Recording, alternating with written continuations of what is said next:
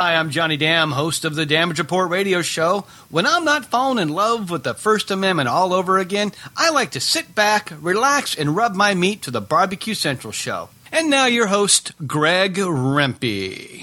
Go, Greg. Yeah, rub that meat. So to get that perfect barbecue, you use wood. Are you sure it's safe? Whatever. We put the lighter fluid on, strike the match, and oh, should we call the fire department? That might be a good idea. Welcome to the Barbecue Central Show, the show where we talk about all things that are important in the world of barbecue. From big name interviews with competitors on the barbecue circuit, grill manufacturers and pit makers, to advice on cooking brisket and ribs. You'll find it all right here on the Barbecue Central Show. Your host, Greg Rempe, is a backyard barbecue and grilling fanatic and loves to talk about his passion, which many of us share together. You can learn more about barbecue and grilling by visiting the website, thebbqcentral.com. Now, let's get in the smoke. Here's your program host, Greg Rempe. Hey, gang, welcome to another special edition of the Barbecue Central Show.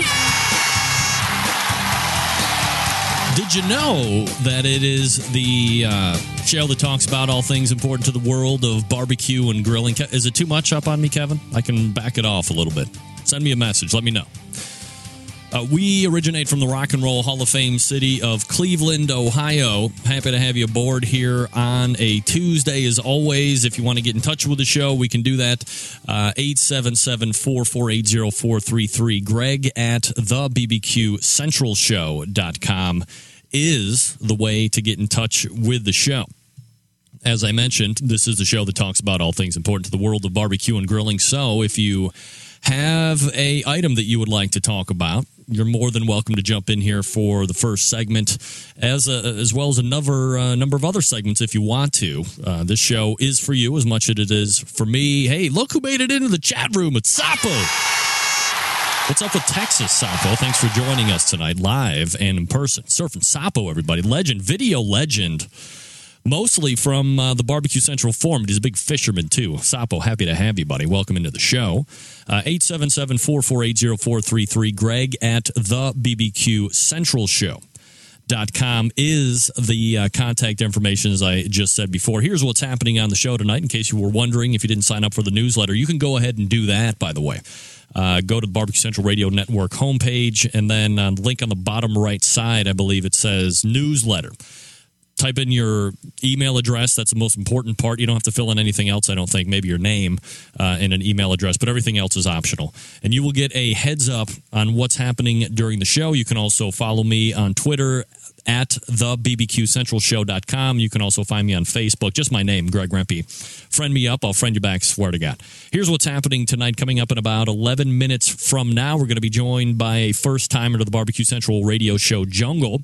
He is a big time competitor out there on the circuit. I believe he does multiple sanctioning bodies as well, which is something that I always appreciate and enjoy. Bubba Latimer from Bubba Q.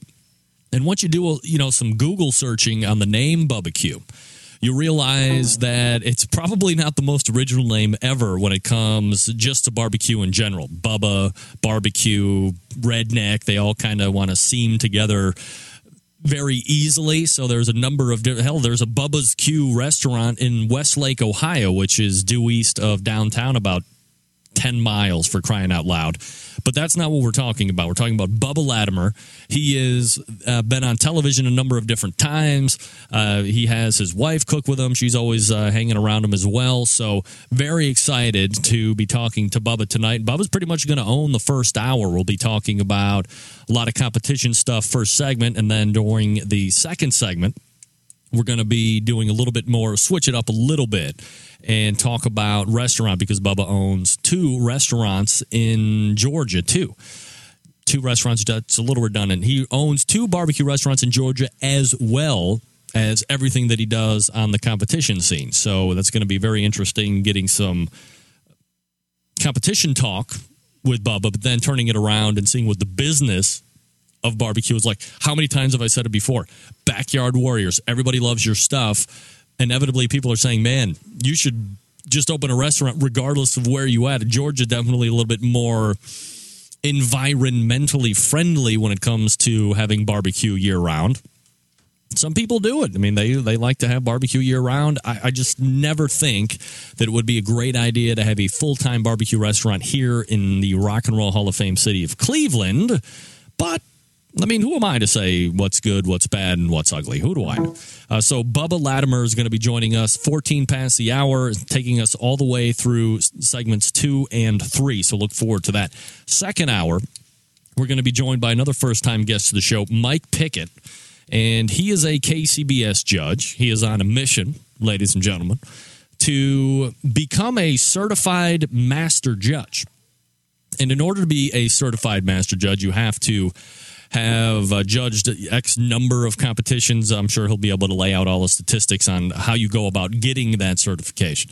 But of course, one of the other mandates is the fact that as a judge of trying to obtain this particular status in the judging stratosphere, you need to cook with a team. So he teamed up with uh, one of my favorite teams out there in the competition scene right now. Uh, they've been a guest on here a few times, Hot Grill on Grill Action. Uh, that would be uh, all those guys out there, Logan and uh, Scott, Ryan, Chris. I believe I I don't even think there's a Scott on there. Matt, that's who it is. Uh, I thought Peter Frampton then it's Matt Frampton. So I believe I got all four of their names right there. They let Mike cook with them. I think it was two weeks ago. So now he's accomplished that portion of getting the certificate of the master judge certification for KCBS. So I thought it would be kind of about time that we have a judge in here who can talk about what it's like in the tent. Uh, we talk all the time to competitors here on the circuit about how are you doing this? I mean, basically, it's going to be kind of a unique show in this evening with the fact that I'll be having one of the top competitors out there on the circuit today for the first hour. Then when we turn around second hour around uh, 10 after 10, I'll be talking to a guy who 99% of the time is judging. I don't think he has a competition cooking team. And he is the other side of the proverbial fence. So great, unique, and different perspective that we don't usually get here on the show that we'll be getting here tonight. And that'll be around 10 o'clock or 10 after 10 tonight, an hour from now. So stand by for that. Finishing out strong in the second hour is a, uh, semi recurring guest. Malcolm Reed. He is the pitmaster of Killer Hogs competition cooking team. And Malcolm has a great blog. If you have not signed up or headed over to the blog, I believe it's called, uh, oh crap, it's killerhog.com. But you can, uh, if there should be a link for how to how to cook bar. Wait, hold on, hold on a damn minute. I know I got it here is this called here? It's uh, how to BBQ right. How to BBQ right. Great blog, but what's even better is about once a month, or it might be twice a month. Malcolm puts out a newsletter where he just kind of writes down um, perhaps what's striking him or what he would like to disseminate information wise to the barbecue public. And if you sign up for it, you get it. It comes right to your inbox. It's great. It's been a number of times where I've looked at his particular email that he sent out, and I was like, damn, you know, that's a great idea. Let's see if Malcolm's doing this coming Tuesday. And this was another one. Basically, we're going to be talking to him about overcooked barbecue, and perhaps more importantly than that, uh, overdone no texture barbecue, the perfect texture for barbecue, and then how to achieve perfect textured barbecue. So we'll be closing out the strong, dare I, uh, getting a little ahead of myself, closing out the show strong with a, a semi regular fixture to the show now. Malcolm Reed uh, began pitmaster of Killer Hogs. So look forward to that. Uh, wanted to mention that I got an email from a listener, Nick, who said that uh, he has a friend. Uh, this, I'm sorry, the subject line of this email revisionist definitions of barbecue. If you listened to the show last week, or if you caught it on podcast at some point after Tuesday, you would realize that I had Meathead Goldwyn from AmazingRibs.com. And towards the end, I was trying to um, put back in his face or proverbial lap an email that he sent me. And I misread it, uh, but he was kind of tongue in cheeking the fact that what a lot of competition barbecue cooks out there are doing now uh, butter poaching chicken, braising beef and pork, all this other stuff, not the traditionalist barbecue. And of course, Craig made the point many months ago that barbecue is a, a much bigger umbrella and everything is falling underneath it. Which sparked Nick's email to the show called Revisionist Definitions of Barbecue. And it reads as such I have a friend who puts sauce on freaking hot dogs on the gas grill at 600 degrees. I guess that must be barbecue under that tolerant, all encompassing definition. I wrote you this before, but I hope the next time one of the proponents of that all inclusive definition orders barbecue at a restaurant, they get a hot dog. Carmack Justice. Yeah, baby. P.S. Where the hell is Dan? What? No kidding. Where is Dan? Miss Dan. Love Dan. Dan, a fixture to the show there for the early parts of the live show. Dan, uh, shout out to Dan. Where are you at, baby? People love Dan. Dan from Wauchula. You know Dan from Wauchula. Anybody? Go back and get the archives of the show if you don't know what I'm talking about. You'll be uh, happy that you did. All right, gang, uh, briefly, let me tell you about the good folks over in Warminster, Pennsylvania. You probably know them by now. I mentioned them as the longest running sponsor here on the show.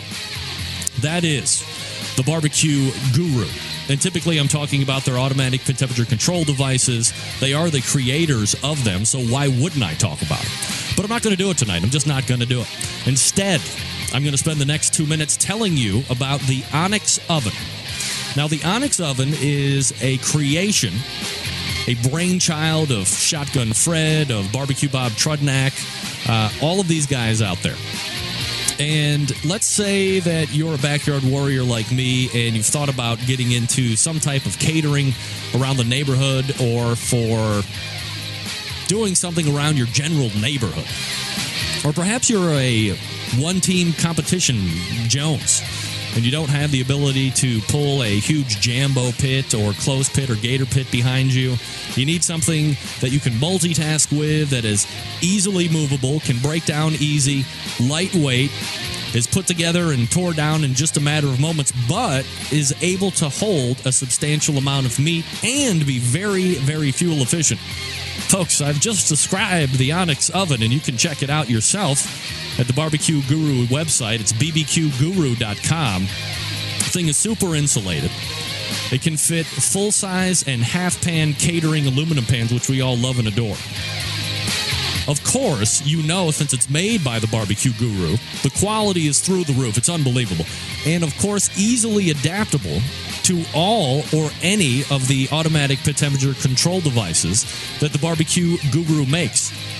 There have been time tests where the Onyx oven is getting 24, 27, 28 hours on a load of charcoal with that barbecue guru attached to it, keeping it at prime operating temperatures. But believe me, the money that you invest up front, you will be getting back 10 and 20 and 50 fold because you are going to be able to break it down and take it wherever you want it. You're going to be able to set it up at catering gigs. You're going to be able to do a lot of meat, which is very important because that's how you get the ROI, baby. You charge it to the customer. And you have the ability to customize it with these automatic pin temperature control devices that the Barbecue Guru invented. So do me a favor. Go to the Barbecue Guru website and check it out for yourself for pricing and all that other fun stuff. BBQGuru.com. BBQGuru.com. Also, you can dial them up and talk to them ear to ear if you want. Ask for Bob. Push sales when you call in 800 288 Guru, 800 288 G U R U. And you can talk to them ear to ear and get the lowdown on the Onyx oven. First one to buy it wins free sauce for me. How about that? All right, we're going to chase down Bubba Latimer right after this. Stick around, be right back. Broadcasting live from the Barbecue Central Radio Network studios in Cleveland, Ohio. You're listening to the Barbecue Central Radio Show. Once again, here's your host, Greg Rempe.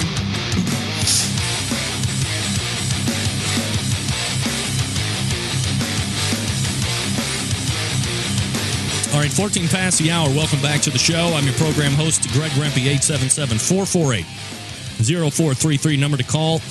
Greg at the BBQ Central Show is the email. Don't forget, coming up in the second hour, we have Mike Pickette, KCBS judge, looking to become a master certified judge. He cooked with Hot Grill on Grill Action a couple weeks ago, so we'll talk to him about that. Also, Malcolm Reed is going to be talking about texture of barbecue. But first, as promised, my thing all over the place here. Let me get my uh, questions ready. Joining me now, one of the powerhouse teams on the competition circuit. Currently, they are sitting in the 20th overall position for KCBS Team of the Year. Also own two barbecue restaurants. One in Jasper, Georgia, one in Woodstock, Georgia. He is the pit master of barbecue. Bubba Latimer joining me here on the show. Bubba, how are you, buddy? I'm doing fantastic, Greg. How's how's everybody doing there? Uh, everybody in the Rock and Roll Hall of Fame city is, uh, not to be redundant, rocking and rolling, and we're happy to have you aboard and uh, glad you can make time for us here tonight, Bubba. Uh, you were in Marietta, Georgia this past weekend at that Sam's event. You take fourth overall, and you've had a few days away from it now. Uh, you know, as you look back over this past weekend, how were you satisfied with the cookies? Satisfied, not satisfied, happy to continue to move on in that Sam's chase? Where did it shake out for you? Well, you know, I'm I'm extremely satisfied to move on. Um, you know, one of the things that I found out about this cook is it was uh, it was a very different cook than any other cook that I've ever done. And what I mean by that is, you know, we, myself or any of these other competitors, we go out to these contests, and we obviously we all want to do well. And if you don't do well, you just don't do well, you know. But for this type of uh, series that is going on, you have to place well to advance. So for me, all I wanted to do was make a top six position, and probably just like anybody else. And um, my focus wasn't necessarily to win the contest this weekend, um, but it was, you know, I'm. We, we made it in, and I'm grateful to move on. And you know, unfortunately, uh, the other teams uh, that didn't make it, you know, that's just the way it is. You know, Bubba, I wonder because of the nature of this contest, like you said, uh, do you feel any added pressure to perform relatively better than you would going out because of the stakes? I mean, you win this whole thing; it's it's not a bad cash prize, nothing to sneeze at. No, you know the the the money involved is is great. I think there's bigger pictures there to think about uh, with the whole series. But as far as as the pressure itself of of the cooking, I didn't think that it would be anything different. But there is an added pressure there because if you don't make that top tier, you're out of the series. Um, and you know, so I definitely mentally, uh, I think Saturday morning is when it kind of hit that you know this really is it, and if we don't perform well this weekend, then we're out. So uh, I definitely would say anybody else uh, that is cooking in any more of the contest to qualify, um, definitely put your best game on. Bubba Latimer joining us here on the show. The website, by the way, and uh, get your pencils out for this one. It's bub, B-U-B, hyphen, B-A, bu, hyphen, Q.com, bubbaQ.com if you want to check that out. Uh, so we look at your categories, Bubba, from this past weekend. You placed 13th in chicken, uh, two top 10 calls with uh, second in ribs, which was obviously very good, eighth in brisket, and then an 18th in pork as well. So with two top 10 calls, uh, two categories that finished out of the top 10 uh, the ones that finished in the top 10, did you feel that uh, they turned out very well? And I mean, how satisfied were you with your turn ins overall? Um, you know, I was real satisfied uh, with my chicken, my ribs, and my brisket. Uh, I was really kind of surprised on my chicken. Um, my ribs, I've kind of been working on, and I've had those dialed in lately pretty well. My brisket is, you know, last year I was almost untouchable, and I'm kind of lagging in it some this year. I've, I've kind of been across the board in it. Uh, my port this weekend, I actually agree with the standings on it. I didn't think it was the best port that I've ever turned in. Um, but, you know, it, it, it got us through. So, as far as turn-ins are concerned, uh, Bubba, and I've, I, I love asking people, especially competitors that I haven't had on the show before, because usually if you've been on the show uh, once or twice, uh, I've at least asked it to you. But and this might sound like a weird question, but everybody seems to have a different answer. Uh, before you were running your turn-ins to the tent, do you do you taste them prior? You know, my chicken and my ribs, I don't taste. Um, I'm pretty consistent into it, and I one of the things I look for, uh, the well, like with my chicken, um, I'm real consistent in what I do with there. Um, and you just you know you you can't sample every piece of it, and each piece of chicken can be different from one to another. So I don't I don't necessarily worry about that. Uh, my ribs, I typically look more for. Uh, um, um, I'm trying to think. Uh, taste, presentation, texture. You know, on uh, on how the tenderness and texture is going to be on those. Uh, again, my flavor profile is pretty much the same. Pork and brisket, you you really have to taste those things because there's they come out different every weekend. You know, it doesn't matter if you're using the, the same injections, the same rubs on a constant basis. Meats themselves are different, and so you just need to taste them. Uh, if you need to add to it, do whatever you can and try and get that optimal flavor that you're looking for. Bubba Latimer joining us here on the show. Uh, Bubba, so as you look back, I mean, we're just kind of finishing out the month of August, so we're eight months into 2011. How's the year gone for you? You know, overall, I'm real happy with the year, with the way the year has gone. You know, I cook both KCBS and FBA events. I've been fortunate to have success in, in both sanctioning bodies. Um, you know, um, I, I really don't have any complaints. You know, other than you know the two DQs that I've had in a month. Um, you know, and that's I can't blame anybody about that but myself.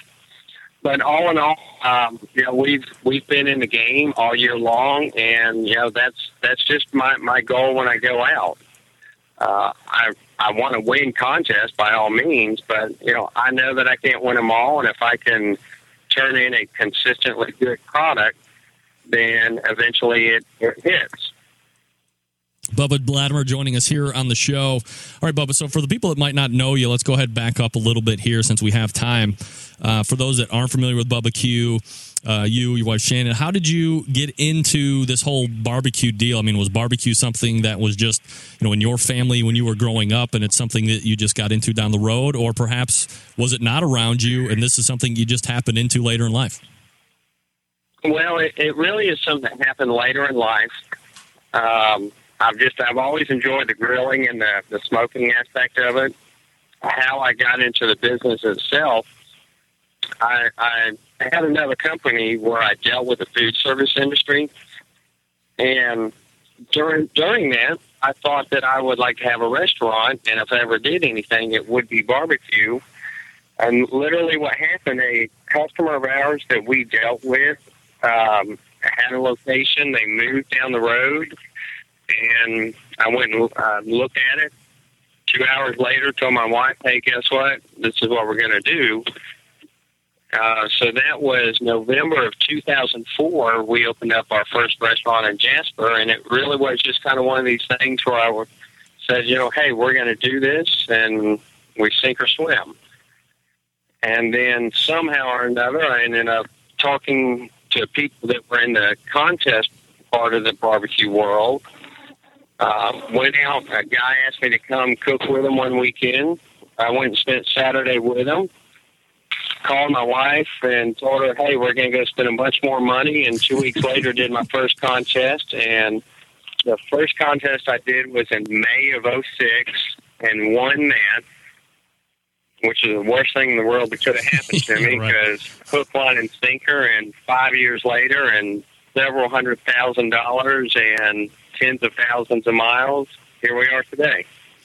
When you made that initial purchase, uh, since you've been competing for five years, what did you buy for a cooker at that point?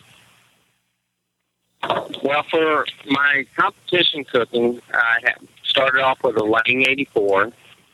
You know, and I spent about four or five months running around with tables strapped to the top of my Suburban and my cooker and coolers and just did our thing. You know, like anybody else in out there, you you get into it and you you find out what you need, what you don't need, and I remember meeting Ron Montgomery, and one of the comments he had made to me was that people that typically tend to do well have accommodations. And a couple months after that, we got our our first trailer, and have just just moved on from there. All right, so you, you got into a Lang. What are you using now? I use now. I uh, Stumps is the product that I use when I compete, and I've got. I'm on my third, no, fourth Stumps unit uh, now. I started with a uh, two two three, and then I went to an elite model, which they no longer make. Mhm. Then last year I cooked on a stump stretch, and then up until um, April of this year, I used that uh, that stretch, and then we have now a modified version of his classic. Is that something that you plan on sticking with those type of vertical or cabinet smokers? I mean, going from a Lang to a Stumps, obviously a big departure. You're working with an offset cooker in a Lang, and then to go to a Stumps, uh, more charcoal driven than anything else, with wood chunks probably for smoke flavor. Was that a ability to, to get rest during a competition as well? Because obviously with a Lang, you're feeding that thing probably every you know 45 minutes to an hour, depending on what kind of fire you're running.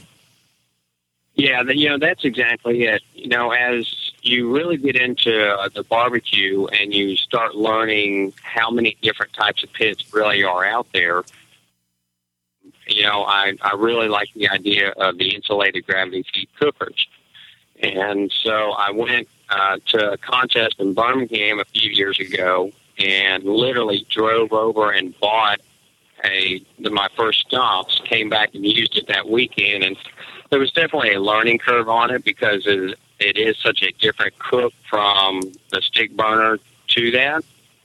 Uh, but what what I found is I, I I like the way that it cooks. It's you know environment really don't matter rain, hail, sleet, snow, any of that.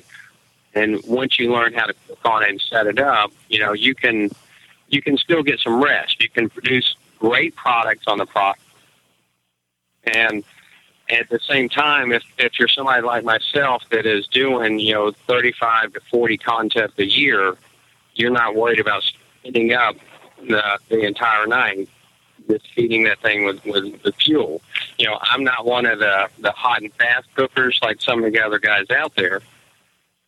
So, you know, for me, I found that it, that it works great. They're wonderful pieces of equipment, and you know, they they they work great.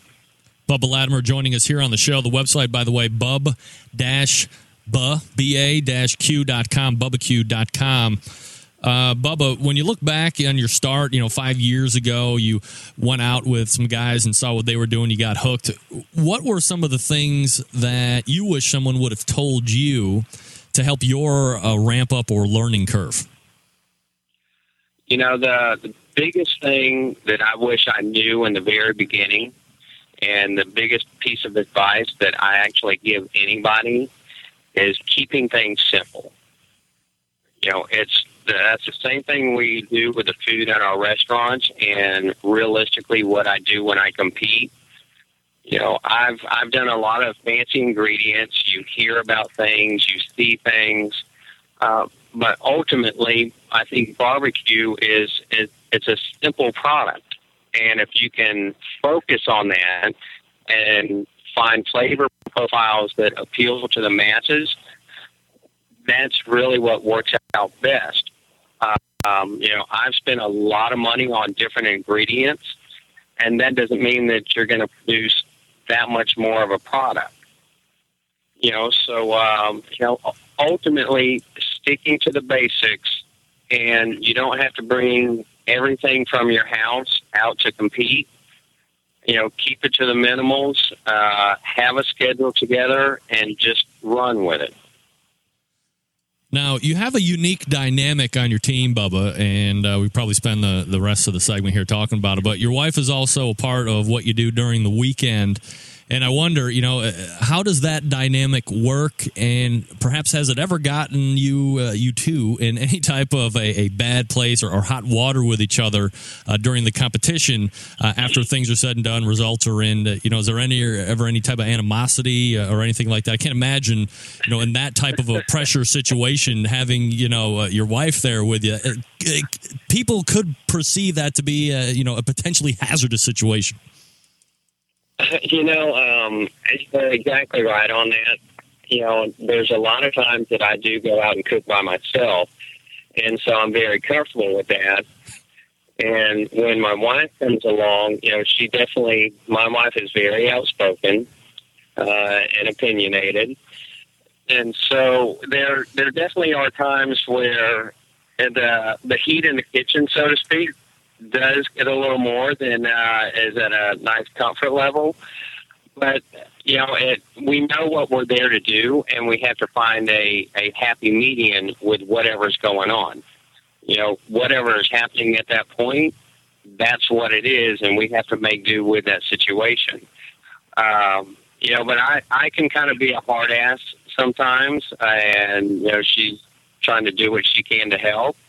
And she does a great job. I mean, she, you know, she she does have great ideas. You know, she just she just saved my ass on the Ultimate Barbecue Showdown a couple months ago, um, and she'll never let me live that one down. That's for sure. Uh, but you know, as as much as I do this, it is nice if something's going on to have another voice of opinion or reason uh, to make something happen. I was going to say because, uh, and you mentioned that you do compete uh, from time to time by yourself. Uh, you know, I've asked Rod Gray the same type of a question, and he'll do cooks by himself throughout the year uh, without his wife Sherry. But he says that when she is with him, he has better overall cooks when uh, when Sherry accompanies him. Do you find that you know you have a better overall cook when your wife is with you, or are you able to put them, you know, string them consistently together, regardless of if you're Bubba by himself or Bubba with wife? You know, I think realistically, overall, it doesn't matter if it is by myself or with her. The one thing that when I am out by myself is I have a very rigorous schedule in how I do something.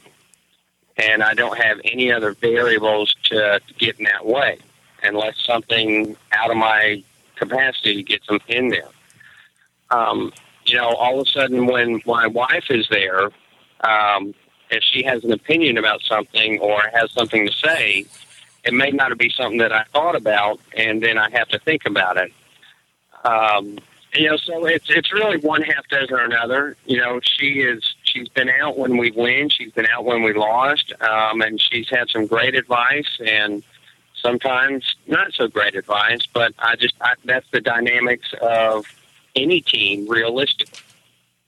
All right, so I mean, you've been in the game for a little while now, five years. You've seen some things come in vogue and then turn around, go right back out of vogue. Do you think there might be some new trends hitting the competition circuit maybe over the next year or so, or do you think it might kind of remain widely unchanged for the better part?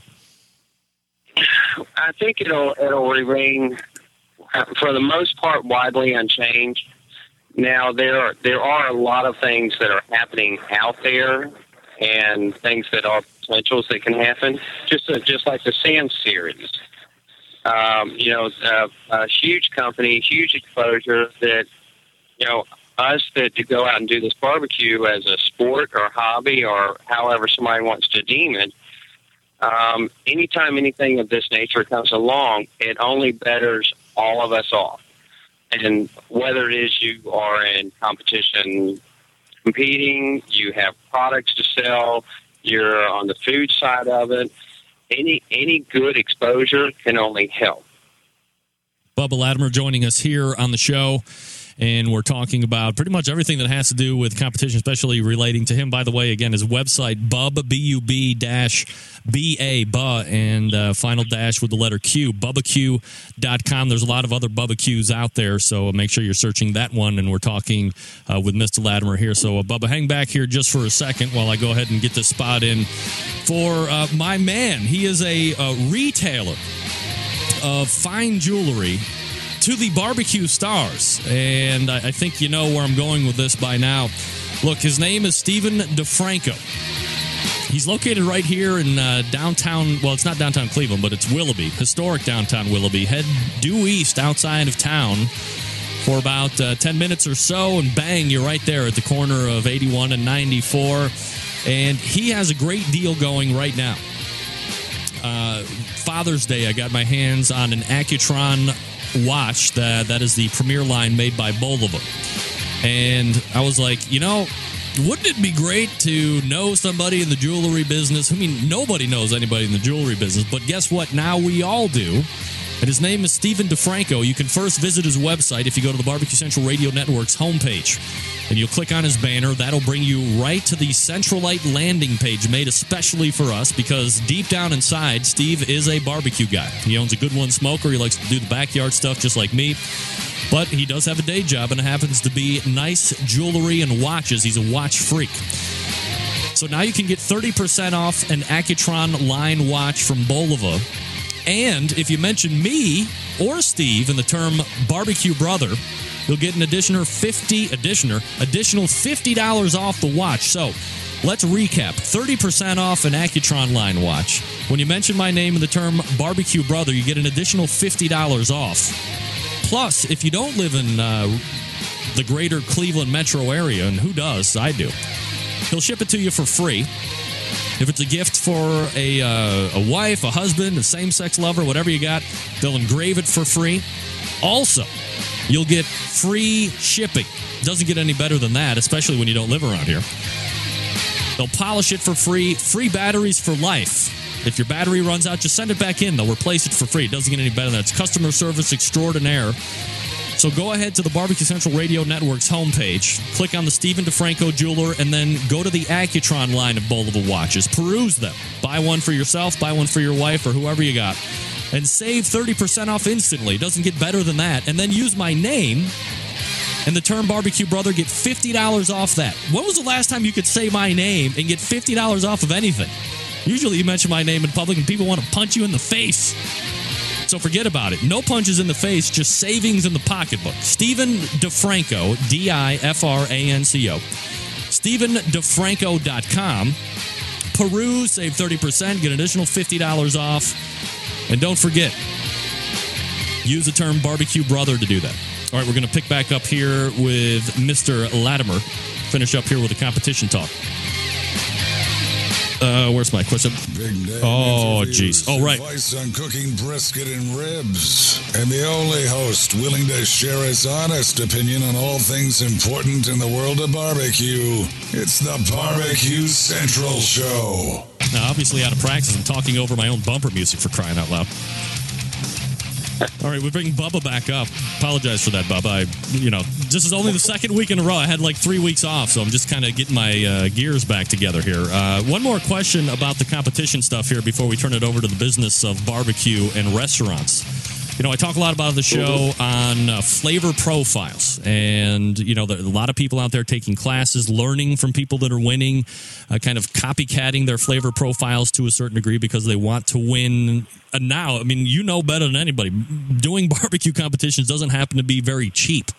So when you're new and you're shucking out six, seven, eight, nine hundred dollars to do a competition, depending on where you're going, you want to recoup that. You want to win some categories. You want to win reserve grand champions and grand championships and all that stuff. Uh, but there seems to have been like this emergence of barbecue competition cooking classes where people are telling exactly what they're doing and other teams are trying to go out there and apply that exact same things. And perhaps there might be this vanillaing of flavor profiles that's hitting the country.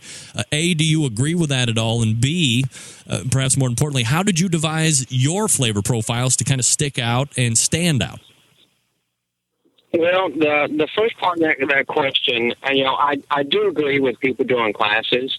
Um, you know, anybody that's interested in it and wants to learn, I mean, there's a lot of information, but there's nothing like hands on. But one of the things about classes is because I show you something does not necessarily mean that you can copy exactly exactly what I do. One of the things that I don't think I can show you or any other teacher is the exact feel for my food at that present time. Um, you know, and that's just just a hard thing to do. You know, I have a guy that works for me that I've been training for over a year now to go out and cook, and as much as he is doing like I do, it's not going to necessarily be 100% of what I do. Um, you know, so you know, I, I do agree with it. And if if you have somebody that can go out and teach and try and explain what they do, I mean, I can hand you a bottle of rub, I can hand you some sauce, and I can tell you what to do, but you also need to to have a feel for cooking and how to get something done and bring it out for presentation. Um, and you know, if if something just doesn't work out, what do you do to recover from that to make something happen? And that comes with the experience. So that that does come with experience. You know, the the guys that only cook a couple of times a year, I do think that they're going to struggle for the most part for from those that are out on a regular basis. You know, consistency means more than anything out there, and if you are cooking constantly, you have a routine, you know what's going to happen, or have an idea of what's going to happen, and that just that really does come into experience, and that is a big big key and advantage uh, that some of us have over some of the other people. Bubba Latimer joining us here on the show. Bub-ba, B-A-Q.com, the website, bubbaq.com. Uh, by the way, Bubba, Mo Kason saying, what's up? Mo Kason checking. Hey, Mo. Mo, where you at, brother? Where you at, big boy? Where you at, big boy? Come on the show. Come on. You got to do the show. Uh, anyway, uh, so, but let me ask you this. And you you made mention, so I, I didn't know if I was going to actually ask this or not, but since you made mention that you cook lower than uh, you know probably the, the majority of people that are out there you know doing it as much as you do. A lot of power cookers out there cooking the hot and fast. I had a conversation with a gentleman uh, based out of chicago who runs the amazing ribs website who said that uh, you know barbecue is, is evolving and you can't have this revisionist uh, non or, or only traditional uh, definition of barbecue which to me is between 200 to 250 degrees and it's done with wood smoke and all this stuff. And i made a point to him that i would not be somebody who relents that i would not be or i would continue to be a revisionist and that uh, what the majority of people seem to be doing or at least we hear about in competition cooking this uh, the butter poaching of chicken uh, you know brisket and pork and ribs at, at 350 400 degrees in my term is not even barbecue. It's some like bastard version of what we attempt to do out in the backyard. Would you agree or disagree with that? Um, I kind of disagree with that, you know, and the re- the reason uh, being, we all have different perceptions of what something should be. Uh, you know, if you want to say that I'm more of a purist and we tend to go the low and slow method, method um, then that's what you say. But in in the last several years, and I, I guess if anybody wants to attribute anything to the power cooking, you know, I think Myron pretty much started that whole thing and has had a lot of success. And there's a lot of other teams that have had great success with it as well. Um, you know, I mean, you've got Tuffy, Mike Davis, uh, just to name a couple right off the top of my head. You know, Trigg. I mean, these guys have have turned that into a, a way that that they can cook, and uh, obviously they're putting out a great product. You know, we also, you know, if something has happened at the restaurant and something's happened, you know, we've power cooked there. I've had to power cook in my stumps cookers before because of something that happened out there. Um, I, I still think that you can still produce a great product. Plus, meat products themselves have changed over the last 15, 20 years. And so you, you have different contents of, of fat and the way the, the texture of meat itself is out there. And, you know, ultimately, however you cook, if the end product is something that you enjoy or the people eating it enjoy, then I don't think that it really matters how it was done. Now, when I say that, I don't agree with cooking something in an oven all day long with liquid smoke and sodium nitrates and all of that, and just throwing a bunch of barbecue sauce on it. That's kind of, uh, you know, well, that's just not barbecue in my my opinion. You still have to have, you know, wood and smoke and all of that. But the ultimate product is is what determines what it is. Bubba Latimer joining us here on the show. All right, Bubba, so we'll transition out of the competition scene and uh, let the restaurant business take over here. And I guess, you know, I find it interesting that you got into the uh, restaurant world first and then kind of did the catering or then did the competition thing. You know, a lot of people cook it in their backyard. Their friends encourage them, you know, it's so good. Go ahead and start a restaurant, which to me always seems like the worst idea ever because restaurants fail at an incredible rate. So, getting into the barbecue restaurant biz, you said it was like this is what we're going to do. It's all or nothing. What were some of those biggest pitfalls that you ran into opening up your first facility? Um, you know, for me, it, might have been a little bit different. You know, um, I had another company where I dealt with food service for a number of years, and I had a lot of friends in it in the food service business. And dealing with restaurants, you know, owners, managers, chefs on a daily basis, you know, I was able to get some inside uh, dealings of how things worked. I also paid attention as a customer of what I like and don't like, and when the opportunity came up, we tried to do that in our location. Um, you know, I would say some of the pitfalls that we really got into is truly understanding how to put out good products on a consistent basis. You know, you you've got to learn labor cost, food cost. I mean, th- there's a lot of things up front that you you need, do need to learn how to know and, and keep in line. Yeah, I guess, and that was actually my next uh, question. So great segue and a great guest. Uh, how do you how do you go about making consistently good barbecue to turn out to the customers? It has to be a challenge.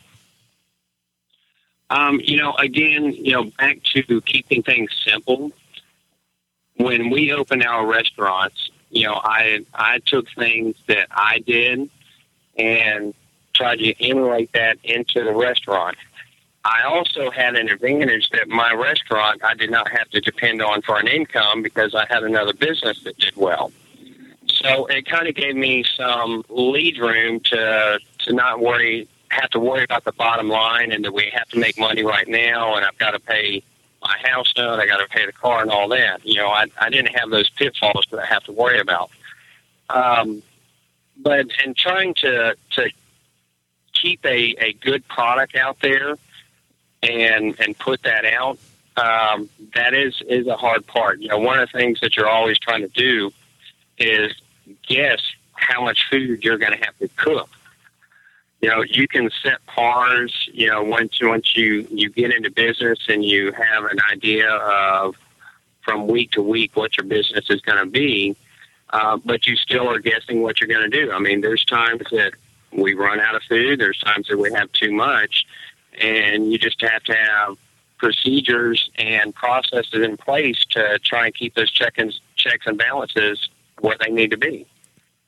Now, one of the things that uh, I would imagine has to be key, and you said to keep it simple. So, you know, when I think about wanting to open my own barbecue restaurant here in Cleveland, I want to buy like an old Dairy Queen that's just a walk up, and I would cook like pounds of pork and brisket and do maybe some ribs and chicken, but that would be it. So, to me, it's like simplicity of menu. So, when you were making out the menu, did you you were just trying to do things that you did well and not get all exotic and offer 50 billion different things?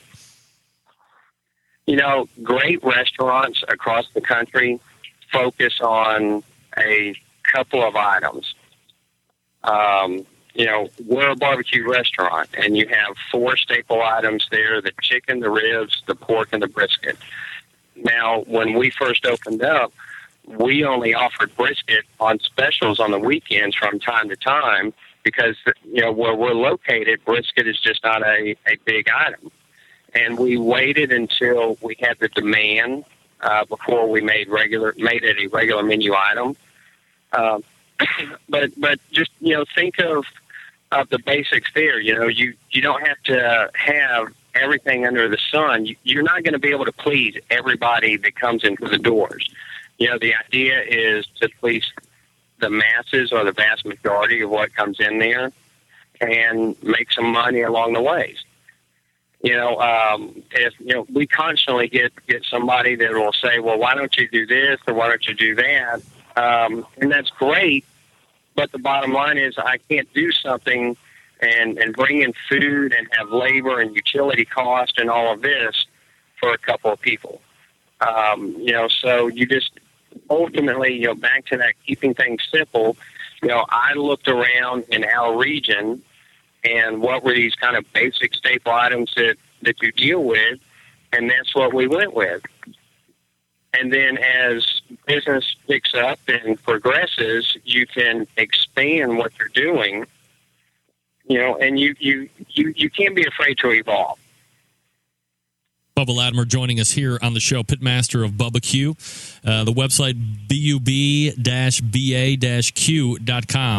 Uh, Bubba, how did you uh, determine what cookers you were going to use for the restaurant, what did you land on? Um, you know, when I, I did my first restaurant, I was standing in there, and I called a buddy of mine that owns an equipment company, and I told him what I was doing, and I I had the idea of doing a Southern Pride or something in there. Um, but since this was something I took a certain amount of money and put it into, that that equipment didn't fall in the budget. so what I did is I got online and I started searching around for various pieces of equipment, and I ended up coming back to Lang. And we actually, up until this past December, um, at our restaurant in Jasper where we started, a Lang 84 was our main cooker. Wow. Um, so we found stuff that would work within our budget. Did the FDA give you trouble for cooking stuff on a wood burner in a commercial area? No, uh, you know, we had requirements that we had to do to have the cooker set up. We had to have it in a, uh, a screened in enclosure area and a way to transport food from that area into the restaurant. And what we did is around the back of the restaurant, attached to the building, just made that enclosure. And then as food comes off the cooker into the restaurant, we just had to make sure it was covered. All right, so that's uh, definitely not of the ordinary when you talk to most people doing some type of a, a barbecue restaurant. Any future plans for other locations, Bubba? Uh, yeah, as a matter of fact, we are looking for a third location. Um, I just looked at a location today that I really, really would like to have and called the property company, and they're writing a lease on it now. Um, I've looked at some other, other locations in the Atlanta area, and excuse me, you know, for us, when we are able to find the right place and get the right deal, then that's when it happens. You know, I'm not going to break my back trying to go out and do something because, you know, opening up a restaurant is an incredibly ex- ex- expensive venture. Um, you know, equipment gets expensive real quick, insurance, build outs, all of this, you know, these things add up really, really fast. So for me, it's just, you know, it has to be right. You know, we have two successful locations we're doing great at. Um, and just, you know, when it happens, it happens. I mean, I, I definitely would love to have a new location tomorrow. But I think if I let emotions get into the way rather than making strong, solid business decisions, then I'm going to get in trouble. So, you know, for right now, we're actually our, our Woodstock location that we opened up a little over two years ago. Uh, we've got 3,700 square feet there. We're actually going to expand that location by another 1,500 square feet. And then, you know, just like I said, whenever the the right deal comes along for another one, that's that's when it happens. All right, so where are you going to be competing at next, Bubba? Uh, this weekend, I'm going to be close to home in Kennesaw, Georgia. Then I uh, go on vacation uh, for a couple weeks. Uh, I have my other cook, Garrett, is going to Greensboro, North Carolina for another Sam's event. And then September is just crazy. We've got uh, caterings. Uh, we've got doubleheader competitions between myself and my other cook, and just moving right along. Any plans to go out to the American Royal this year? You know, I did have plans to go out to the American Royal, um, and then the other day I noticed that the Open is full, and I haven't signed up. I didn't sign up for that, so I'm I'll, I'll be on the waiting list for that.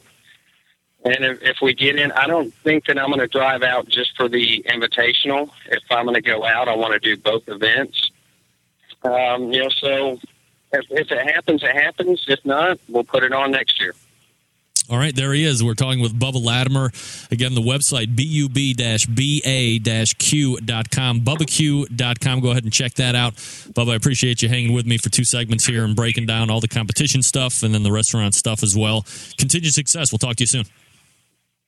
Well, thank you very much. And if uh, there's anybody ever that has any questions, uh, by all means, shoot me an email, look us up on Facebook um, anyway, and I'll do what I can.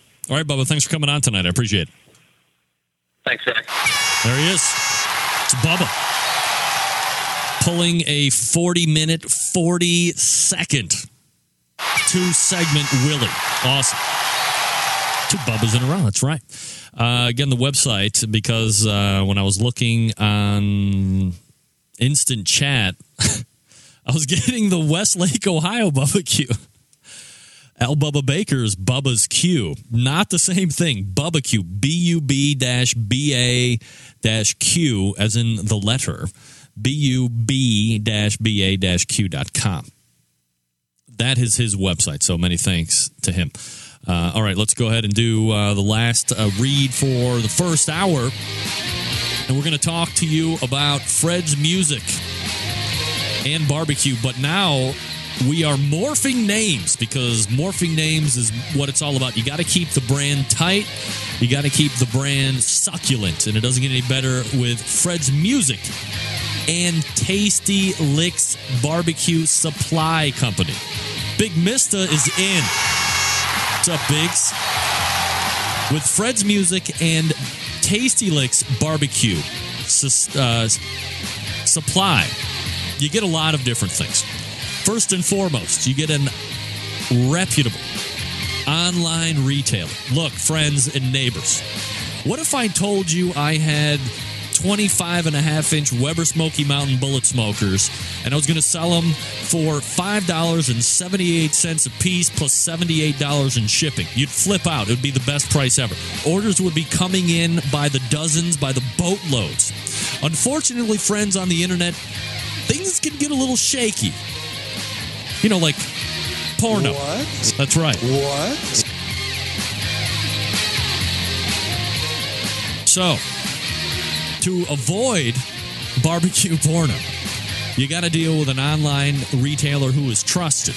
And that's why you want to go to Fred's Music and Tasty Licks Barbecue Supply Cooking. They have Big Green Eggs, they have Bradley Smokers, they have Weber uh, Cookers and Grills, they have uh, Primo. They also carry pretty much any cooker or grill you want to get your hands on. You can do it. That's right, Chris. Fred is going to start selling Rolex to take on DiFranco. Absolutely.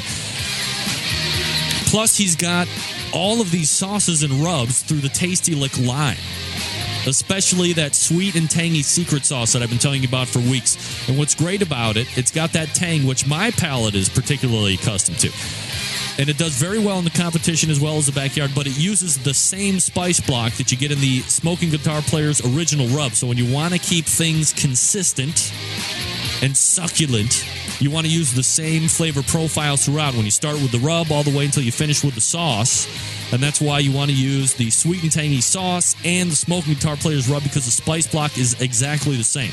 Again, new name, which eventually will just be converting to Tasty Licks Barbecue Supply at some point. But right now it's Fred's Music and Tasty Licks Barbecue Supply Company. And you can find them at either tastylicksbbq.com or you can find them at Fred's Music and BBQ. Com. We are going to wrap up the first hour and get ready for the second hour. Stick around, we'll be right back.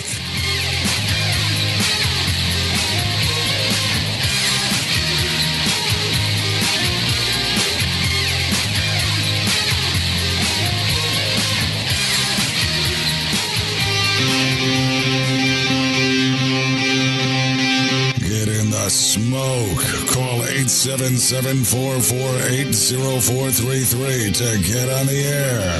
Now, here's your host, Greg Rempe.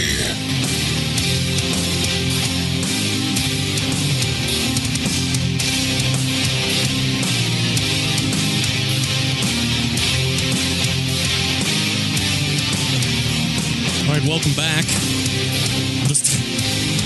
People looking on the webcam like, what the hell is he doing? It's a lot easier to sit in the studio than it is to get out of the studio. I should get one of those uh, high pointing cameras. A high pointing camera would be good, I think. Yeah, I think uh, I think uh, I think it would be good. Yeah, yeah, Chris Payne. All right, so that's my bad right there. Uh, so we wrap up with the first hour here. Uh, thanks again for Bubba Latimer, or not even four, but two Bubba Latimer for joining us. It was uh, pretty much the whole first hour that we talked about competition stuff. I could have uh, easily taken probably another 35, 40 minutes with him. But hey, that's what the good part of the whole deal is here. You have a good guest, which Bubba was. He shared a lot of great information and he talked with passion and enthusiasm. And since we ran out of time with him, uh, we are definitely able to reload him at some point in the future, probably sooner than later. So hopefully you liked all of the items that Bubba had to share look i've often wondered what it would be like to start my own barbecue restaurant. I would i think i would absolutely love to do it. And then i think about all the work that would have to go into it and the fact that it more than likely would fail.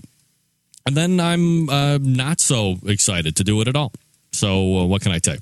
All right, we're going to reload here for the second hour. We're going to do a quick deck chef, and then we'll come back. Uh, what is going on in the second hour? You ask. How about Mike Pickette coming up in about ten minutes from now, talking about getting his master certification for the Kansas City Barbecue Society and the judging stuff, and then Malcolm Reed will close out the second hour of the show. So stick around through that. Uh, Kent Whitaker coming up next. For a new twist on a great recipe? Are you looking for something else to do at the grill, or to impress your friends when you're tailgating? Or you just want a fantastic recipe? In the kitchen. Here's some good ideas that are quick and easy that's going to add a little bit of culinary flavor to everyday dishes. I'm Kent Whitaker and join me after these messages.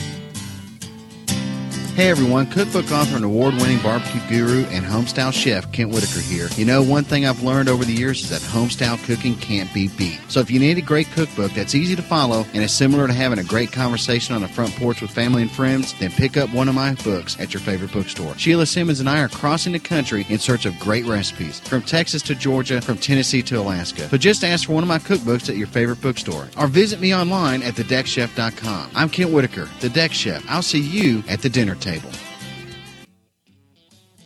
Got this question a couple of times doing some chef demos this year. How do you keep food on skewers from spinning around when you're grilling them? If you pick up the skewer, you know the food turns around or twists, and the skewer turns, but the food doesn't, so you have to end up kind of rolling them across the grate or twisting around with a fork. If you go to a Japanese steakhouse or a restaurant, a lot of these places use two skewers or skewers with flat edges. You can go out and buy these things, the flat edge ones, stainless steel or even bamboo, and you can even get skewers that are seasoned that are made out of wood. There's a lot of great ways you can do this, but if you only have some of those small, inexpensive wood skewers, here's all you have to do. First, just like normal, soak them in some water. That way it's going to protect them when they're on the grill. And then use two skewers to do your kebabs. So you got a row of shrimp, two skewers, hold them together side by side. That way you pick them up, nothing can have a chance to rotate because it's held by two skewers. Leave a little space in between them, just flip them over, and they're good to go. Works great with meatballs, kebabs, whatever you're cooking on a grill, and it keeps all of that stuff on the skewer. So all you have to do is turn it one time when you're cooking. There's a lot of great recipes like this online at thedeckchef.com.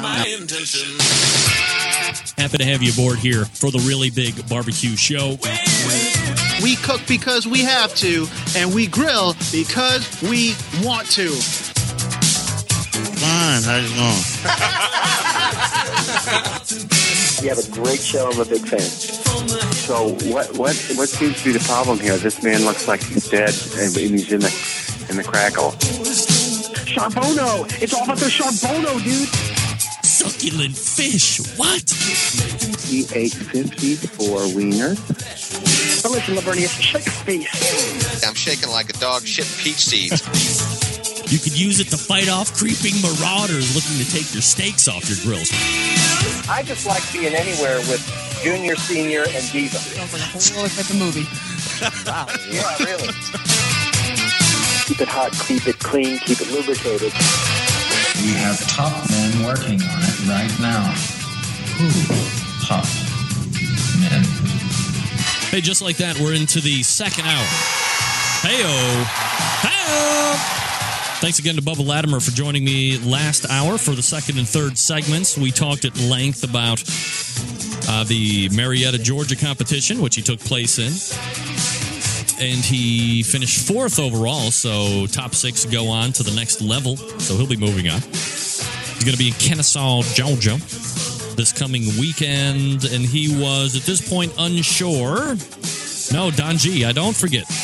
I've got it all taken care of, buddy. I said I got it all taken care of. What? I said I all have it taken care of. He's undecided at the moment if he will be going to the American Royal, much like myself, undecided at the moment. Actually, work is deciding that for me. But if he is able to get in to the open portion, maybe I maybe I didn't know that the open has a cutoff. I mean, doesn't that really kind of contradict the whole open? I mean, if it's open, but it's only open to a few, shouldn't it be called the American Royal Limited? So you have the Invitational, which is highly hard to highly hard. Wow, highly hard. What? Uh, and then you have the limited. I mean, the open, you should be, if thousand people show up, man, thousand people get in. It's the open. If 10,000 people show up, 10,000 people get in. I mean, what the hell? What's one more team? You telling me you got over 500 teams? One more team is now you have to get on a waiting list. Make more room. Plow down trees, knock down buildings. The biggest money maker that that town sees all year, I have to imagine. You're not going to let one more team in? Bubba, you can come up to my house in Cleveland. You can cook for me, and I swear to God, you'll come out with grand championship honors. That's right, bitch. Do it. All right. So, in about four minutes from now, we're going to be talking with Mike Prickett. And then we have Malcolm Reed joining us uh, towards the, the bottom, more left bottom side of the hour to, to close us out strong when we talk about texture of barbecue, which I think that is going to be a, a great whole thing. Believe me. Yeah, I'm still stuck on the fact that the open has a limit. I don't get it. Call me crazy. Um, I wanted to follow up on the thought that I had, and I asked Bubba about this. But when I was talking with Craig Gold, oh, geez, he would kill me if I said that. Meathead Goldwyn from AmazingRibs.com. And we were talking about butter poaching chicken. Let me get uh, from the people that are competing uh, out there in the instant chat so you can give me some type of instant feedback. And if you're listening to this in podcast fashion later on in the week and you want to weigh in with an email, you can do that. Greg at the bbqcentralshow.com uh, I will maintain that what is happening in the majority of competitions out there on the barbecue scene right now is not my friends is not barbecue. It's not. Uh, these are people out there that uh, like barbecue. They like being around people. They like cooking with fire. But it goes against the very grain of the definition of barbecue. It is somehow morphed into an over the top a butter poaching, a braising, all of this stuff that has taken away from low and slow, wood smoke, the standard line. This is bar- if you're going to move away from it, then we need to decipher. We need to. I like to put things in sections. Okay, uh, I want to put something here. Everything has its box for me. I'm OCD. That's just me. And again, this is my opinion. Uh, Bubba disagreed with me, and he's wrong, but I'm right so if we're going to uh, maybe we should call it barbecue is barbecue but then we need to make its own uh, semi classification called competition style barbecue. So that way you know that something is different. I will go back to the fact that when i is it uh, ryan is it yeah i said Pickette. i didn't say prick it I swear to God, I didn't say prick. Listen up. Get that big stuff out of here. Ryan, not a good way to get back on the show, friend. Not a good way to get back on the show. Take some notes from Logan and uh, stay down. Keep your head down. Stay, and keep moving. Stay down, keep moving. Uh, I will maintain that the majority of people, if you go back to my archives, which can be found on iTunes, which can be found at uh, the barbecue central radio show.com or the bbq central show.com, and you go back and listen, I ask a lot of the top teams in the competition industry. Uh, do, would you eat your own barbecue? Is the barbecue that you make on the circuit what you would make at home? And the majority, the majority would say no. Uh, they're cooking the food over the top, and but I understand why. I understand why. judges only taking a bite here or a bite there, and you need to um, may leave that lasting impression on their mouth, which is exactly why you have to cook it differently and why you're using all of these over the top flavor profiles and all this other crap. Maybe it's just a never ending argument that, uh, you know, I could sit here and, and tell you about all day long, and people are going to agree, people aren't going to disagree. And I understand that, you know, I'm talking to perhaps more of, of the more notable and visible people on the circuit. And indeed, the majority of people might not even be cooking that way, but that's what you hear about when you hear the people that are winning and you talk to them about how they're doing it. A lot of them are powering it, a lot of them are, are poaching it in butter. So I'm just talking about you know those people are are they going against the uh, traditional ways? So if, they, if that's what you consider barbecue, then that's fine. I'm just saying that we need to make another stratification. I don't even think that's right English, correct English. We just made to make like another sub description of what it is. It's there's barbecue, which we all know and love. Then there's competition style barbecue. You can open a restaurant and say competition style barbecue for all I care. All right, enough with that. Let's go ahead and race over to the hotline and take on a very interesting conversation with Mike Pickette. First timer to the Barbecue Central radio show, Jungle. Mike, how are you, buddy? Good. How are you? I'm doing absolutely fabulous, Mike. Thanks for joining me. Um, I'm getting into a fist fight with Ryan Ames. Is it? It's it's Pickette, right? It's Pickette. Yeah. All right. Well, he said I said Prickett, but I swear to God I didn't say that. Uh, so once again, Ryan, uh, I'm right. You're wrong. Again, not a good way to get on the show by insulting the host. Never a good way. Uh, Mike, for the people that don't know you, and uh, no offense, but obviously a lot of people aren't going to know you because you're one of those people in the tent the majority of the time. A little background about yourself, uh, why you like barbecue, kind of how you get into it, all that good stuff. Well, uh, boy, first thing I want to do is use the line from the jerk with uh, Steve Martin. I was born a poor white child, but um, what? you've never seen the jerk? Oh, of course I have. But anyway, I was uh, reading in the newspaper one day where there's this uh, barbecue class. So I, wow, that sounds like fun. I like to cook, so uh, I'll uh, sign up for that. So I took the class and uh, did uh, my first contest and really fell in love with barbecue. And me being the person that I am, I tend to, uh, before I raise my right hand and I'm not allowed to talk to the contestants, walk around and talk to them. And that's how I met the uh, guys on Hot Grill on Grill Action. So I've known them for a couple of years.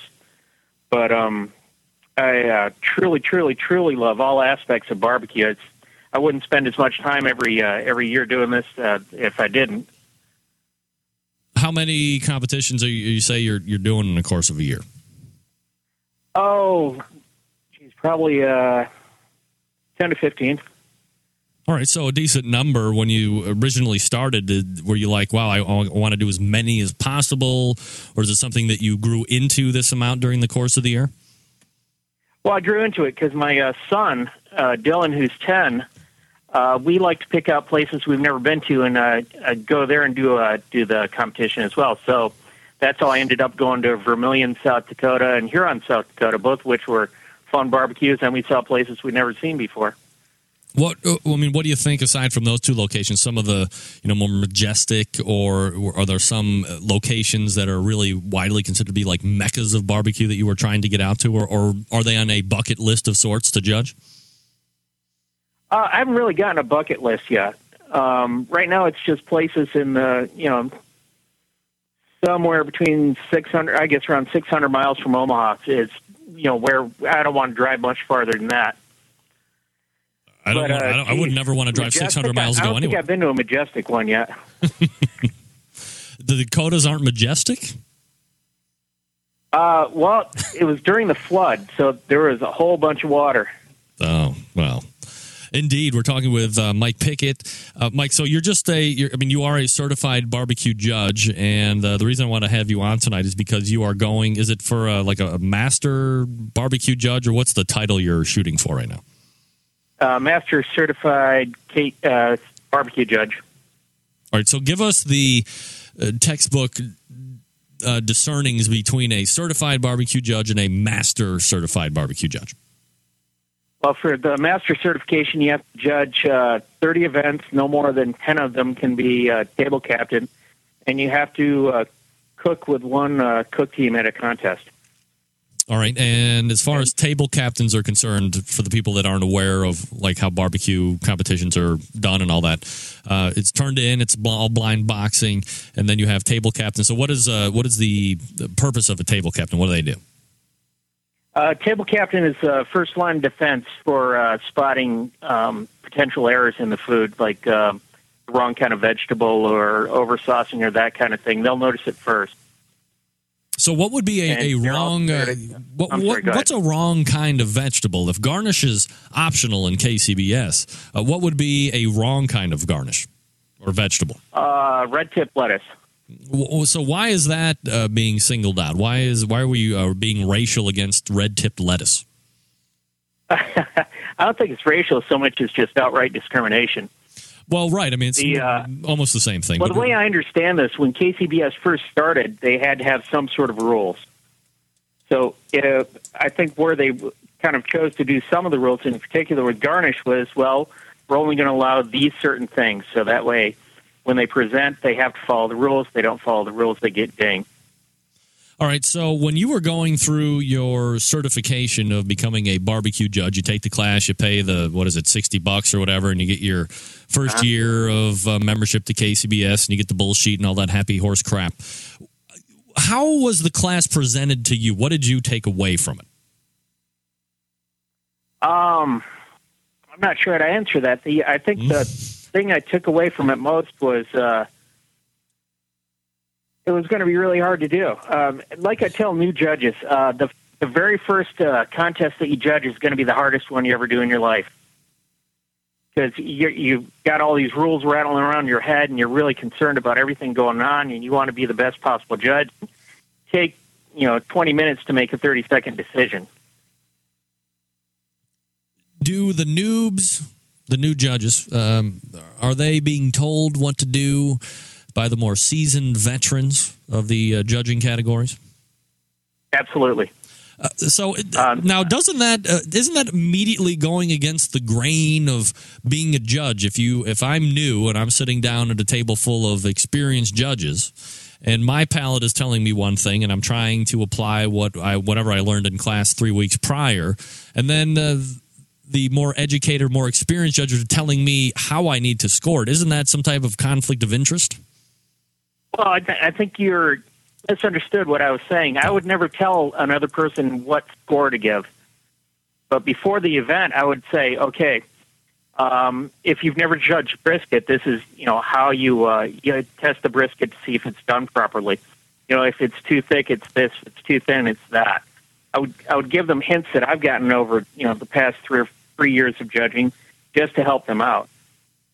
All right. One other thing I like to tell them is that there isn't anybody out there that's presenting food to the judges' table that uh, is consciously doing bad food. So you really don't want to start out thinking, "Well, I'm going to give a six because that's middle of the road." You really want to think that these guys are going to present great food. So I really expect an eight. So when somebody opens a box, uh, Mike, and now that you've you know done a number of competitions, when a box is opened, what grabs your attention?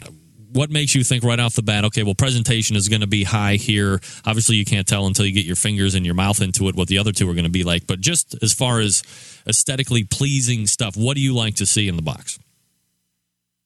Well, that's difficult. I suppose that depend on the which uh, particular box it was. You know, pork, chicken, brisket, or uh, ribs.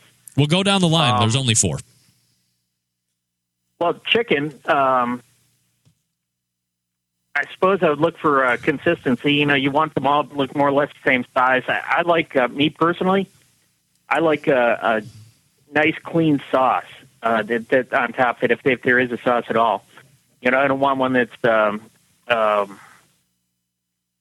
I guess, really doesn't look like they've taken a lot of time with the sauce.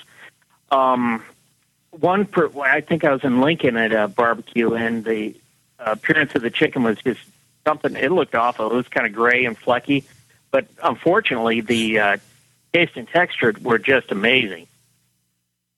Um, ribs, same kind of thing. I mean, the, the, you want them to be a nice meaty rib, something that looks good. Um, they've taken some time to put it in the box. I mean, I really learned a lot about presentation from watching uh, Ryan when I uh, cooked with them. Learned how not to do it. No, absolutely how to do it. he, he wanted me to put the uh, he wanted me to put the green stuff in there, and I was hesitant because I was like, you know, I've only ever looked at this. I haven't actually put it in a box before. Do you mind if I back you up for a second, Mike? I apologize. Uh, When we were talking about presentation for chicken, uh, let me let me run a hypothetical for you. Let's say we're sitting down at the table, and I'm uh, the captain is the guy that's going to show you everything, right? They pass it around and show everybody. Okay, uh, look at it. So I open it up, and boom, it's uh, chicken breast. What's your? I mean, what's your initial reaction right off the bat? I like them. Just like Um, that. I'd, oh yeah, absolutely. Uh, if uh, if it was uh, drumsticks, I, that would strike me as odd. Is you don't see that very often. Okay. Well, so it strikes you as odd and you immediately want to start scoring down, or it strikes you as odd and you reserve judgment? Uh, just strikes me as odd, and I reserve judgment. Give me a percentage, Mike, on judges, just in your opinion. This is, I mean, we're all just, you know, had throwing our own opinions out there. But if something were to happen like that, where you got a bunch of uh, thighs, no, I'm sorry, not thighs, but a bunch of drumsticks in a box, do you think that there are a, a good portion of judges out there that see non thighs and start to go right down in the scoring? Oh, I would think around here, uh, the, the people that I generally judge with, I would say not. We we tend to judge about the same. What What do you think, just oh, in, an- in an overall sense? Overall, I would. Uh, that's and I can't really speak for everybody, so I'm probably going to get dinged for saying this. No, that's all right. People probably look at that, see something that's not the norm, and they'll mark it down one. Um, oh, there was just another great follow up question I was just going to ask you. Um, so people are expecting thighs, and if you get something else, uh, and then they end up tasting good, everything in your eyes is now uh, justified. They, they've gone because to me it seems like you know the more more people I talk to just on the competition side, there seems to be a lot of similarity of stuff. Uh, but there doesn't seem to be that one one of those guys wants to take that big leap out to stand out from the crowd. Uh, there seems to be like, well, if I go too far outside the box, that might actually hurt than help me. Um, do you think that that is kind of a, a, a valid statement to make? I, would say absolutely. Uh, for example, I, I like uh, a little bit of fruit in the sauce, like an apricot sauce. I love, but other judges don't care for that. And it, apricot sauce not being the norm, you know, somebody took the chance. One in six, you know, would mark normal or up, and the other five would mark down. Gotcha. All right. So uh, let's go ahead and move uh, to the ribs. How do you, I mean, do you prefer a, a certain kind? Do you like the uh, back ribs? Do you like the spare ribs? Or does it not matter what you see? Um, you know, in in all of these, I, I don't want to be that particular when I look at it. What I want to look at is what the guy is presenting to me, not what I want to eat. Mm-hmm. So what, whatever they present to me, I'm really going to try to judge by appearance. That wow, that looks really good, no matter what that is, or that looks really average, no matter what that is. Do you see a lot? I mean, what's your percentage of what you see? Do you see a lot of uh, spare ribs? Do you see an even mix between spares and backs, or is it more backs? Uh, mostly spare. Just in a personal preference, if you were going to make barbecue in your backyard, would you rather eat spare ribs or baby back ribs? Yeah, I, I like spare ribs. I uh, got a big green egg uh, for my birthday, and that was the first thing I tried on it. Yeah, I love. Uh, I'm, I'm a big fan of spare ribs, St. Louis style. Hell, I'll even just put them on untrimmed at all, and I just eat the whole thing. Cut a huge rib off, and there's nothing better than a uh, untrimmed rack of spares cooked uh, excellently and succulently. We're talking with Mike Pickette about uh, KCBS judging. He's on a mission to become master certified barbecue judge, and we're talking about just categories individually right now. We just got done with chicken and ribs, so if we move on to pork, what do you like to you know? What do they tell you to look for in class when you open up the the box? Because there's obviously a lot of people are doing you know like pulled and, and chopped and mixing it up with bigger pieces and smaller pieces and some shredded underneath like a basket. I mean it has to really run a gamut of what you see at a competition. But one one thing that uh, they told us in class, and I always tell new judges is uh, if they present more than one thing in the box, try to take at least one of each to taste. So if they make a point of putting some uh, bark out, and then another part where they pulled some pork, and another part where they've got sliced pork, the guy obviously wants me to try all three, so I take all three. Do you prefer like money? Do you see a lot of this um, money muscle seems to get a lot of talk around competition circles, especially here on the show? You know, you're, you're cutting that. Uh, I mean, do you do, are people looking for that in the box? Do judges want to see money muscle, or are they really just looking to see what's in the box? Looking to see what's in the box. The, the problem with this category is sometimes people put uh, pork in there that probably tastes great, but there's not a lot of color to it. It's just kind of there in a big mound, and that's I don't really find that appealing. Is a lot of the sauce porked? Uh, okay, let me try that again. Is a lot of the pork sauced, or do you see it kind of like uh, laced with some type of a like a pork au jus? Uh, I don't think I've ever seen au jus. You mean actually with a sauce included? I mean with a juice included? Yeah, like maybe where they, you know, I mean, at least like when I cook my pork butts, uh, when I finish them, I have them in like half pans. So uh, I'll, I'll dump it into uh, one of those fat strainers and then I'll pour out, you know, I guess what is the leaner uh, portion of like pork gravy. And I know it's kind of popular, at least uh, with some teams in the brisket side, to maybe mix your sauce with some of the, the juice from the, the beef. But I didn't know if you saw anybody doing that with the with the pork as well. Uh, not that I've noticed. Anything that you think? Although I'll start looking from now on. Do you think that would catch on? Is that what's going to set the next team ablaze? Uh, that's going to set the next trend in the competition circuit? If we'd add flavor, absolutely. So, what do you? I mean, uh, out of all of the competitions that you've seen, I mean, what do you see recurring? What's the like flavor profiles that you see? Is is sweet with a little bit of heat seem to be still the, the recurring flavor profile that, that seems to be winning the majority of the time? Yeah, I would agree with that. Do you have Um, a I, do you, do you have a particular flavor profile that you like to taste when you're judging? well, like I said, I, I like the, the like the apricot sauce. I like a mustard sauce too, Mm, yeah. like down in Georgia. But that we don't get that much here. All right, so uh, turning to you know more of the the master certification process, uh, you, you kind of spelled out what you had to do as far as numbers of competitions and what you were weren't allowed to do. But you said you also had to cook with a team, and you were able to hook on uh, with the guys over at Hot Grill on Grill Action, and you did that. I think it was like a week or two weeks ago.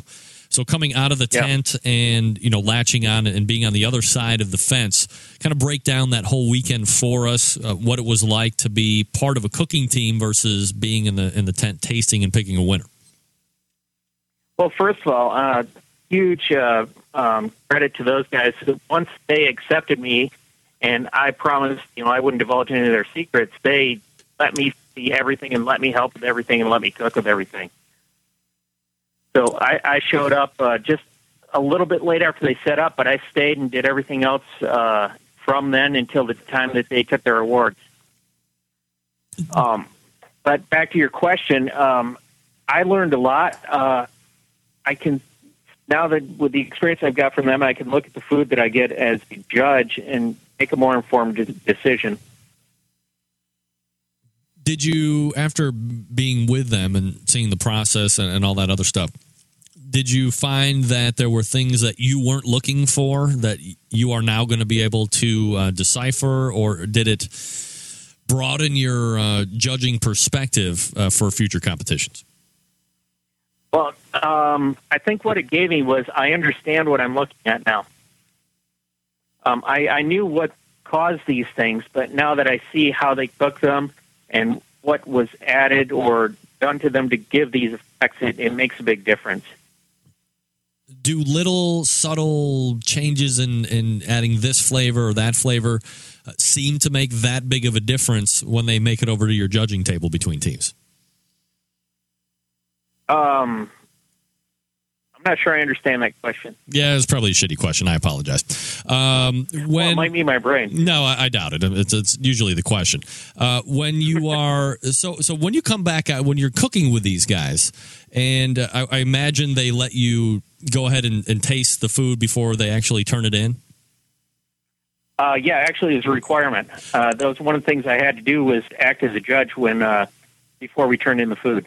So let me let me ask you: Are they trying to like muscle you for how you how you're tasting it as a judge? Like, what are you going to score this when you taste it? Were they were they trying to use you as like a ringer for for a taster? Uh, yeah.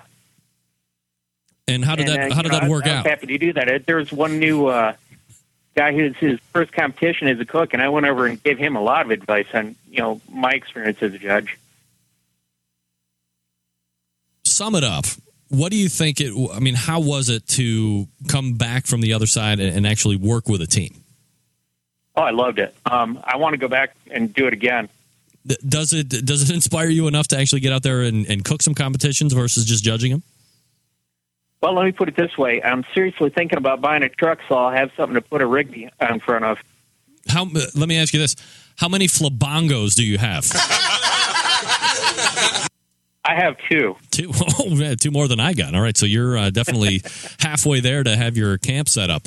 Uh, so let me let's turn the table on these cooks, Mike. And we're talking with Mike Pickette, who is looking to become a master certified barbecue judge. Is there like a, a time frame when you think that you'll have that all uh, squared away, Mike? When you'll be master certified? I'm thinking next June. Next June? Okay, so uh, a little less than a year from now.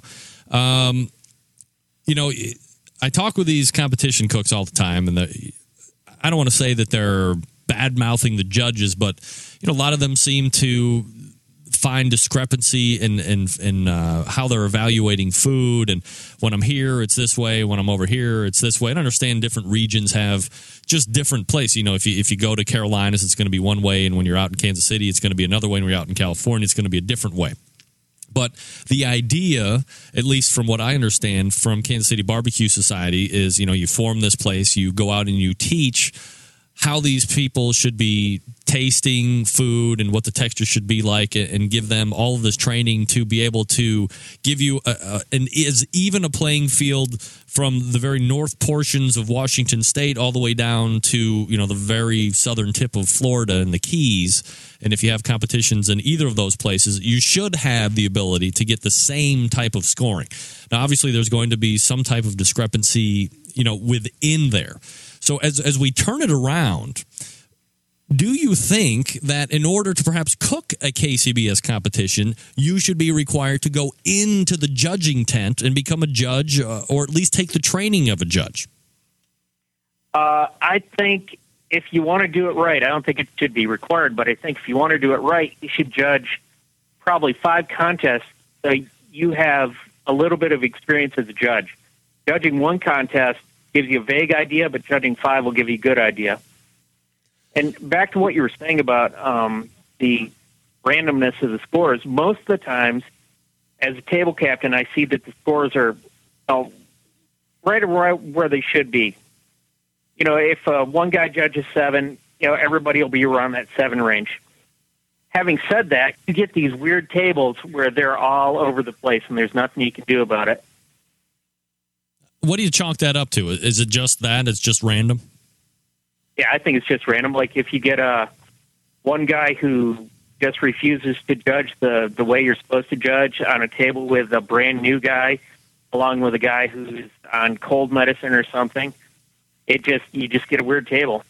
So, do you think if competitors were out there and, and they were really looking to do well, especially maybe they're in a geographical location where they plan on traveling for the most part for competitions, that if they went ahead and did 5, 10, 15 competitions as a judge prior to actually entering their first contest, would they have a minimal leg up on the competition, a like a no change competition, or perhaps a significant leg up on the competition? If you did 15, it's significant because you can trend the data on what the winning um, entries look like that come to your table. That's that's why I was saying you should do at least five because you can kind of trend the data. If you do one, you only ever see one set of chicken, one set of ribs. If you do 15, you can average that out on what looks good and what is being considered winner, and you can take that back and cook it. So, with all of the competitions that are taking place out there during the weekend, you know, especially in these kind of months, the the, the spring, uh, summertime, fall months, and you see the teams that are out there on the top of you know top 10 teams in kansas city barbecue society top 20 for that reason. Do you find it very impressive that these teams seem to just consistently go in and hit a mark? And maybe they don't win every time or even finish in the you know top two or three but you know top 10 no matter where they go. I mean is that impressive to you or do you come to expect that from those teams because of how well they've done in the past? No, no, it's impressive. Uh, like I said, you, you sometimes get weird tables, and if you can get past weird tables and still end up in the top ten, more power to you. Talking with Mike Pickette, he is looking to become a master certified barbecue judge with KCBS, and he hopes to have that all completed in uh, by next June. Uh, so, you know, when you were spending time with uh, Hot Grill on Grill Action as you were cooking through, you know, what were some of the highlights of uh, that time during the weekend that you'd like to share with us? Well, Logan made me do People's Choice wearing speedos. Uh, I didn't care for that. Um, no, I'm kidding about that. Uh, Actually, the, Oh, wait, watch out! Choice. No speedos allowed. Well, it wasn't the speedo. Speedo. I had to stuff it with a flabongo. Oh, watch out! But uh, they for the People's Choice, it's in particular the chicken. They gave me a lot of control over it. They like what what uh, rub went on it, what kind of sauce. I actually kind of invented the sauce there, and I was the one that, you know, for the most part, stood in front of the uh, table and handed out food during People's Choice. So that was a lot of fun. And uh, how did you guys finish overall? Uh, let me see. For People's Choice, chicken got second. Nice. Uh, for the actual competition, I believe the pork got first, and I forget the rest. How did you finish overall? Uh, seven, I think. All right. So that's top 10 for sure. So, I mean, you didn't hurt the team. You probably helped them uh, quite a bit, Mike. Well, yeah, it was. Like I said, I was, I was the good-looking guy for People's Choice, so that had to help. yeah, absolutely. Uh, we're talking with Mike Pickette. Mike, before I let you go, anything you want to promote or uh, talk about that you have coming up? Uh, not that, oh, one thing I would like to say is uh, I mentioned my son Dylan earlier. He's 10 years old. He's actually taken the uh, KCBS course, so he's a certified judge that uh, can't judge, but he loves going to these things, and I'm glad I'm able to take him with me.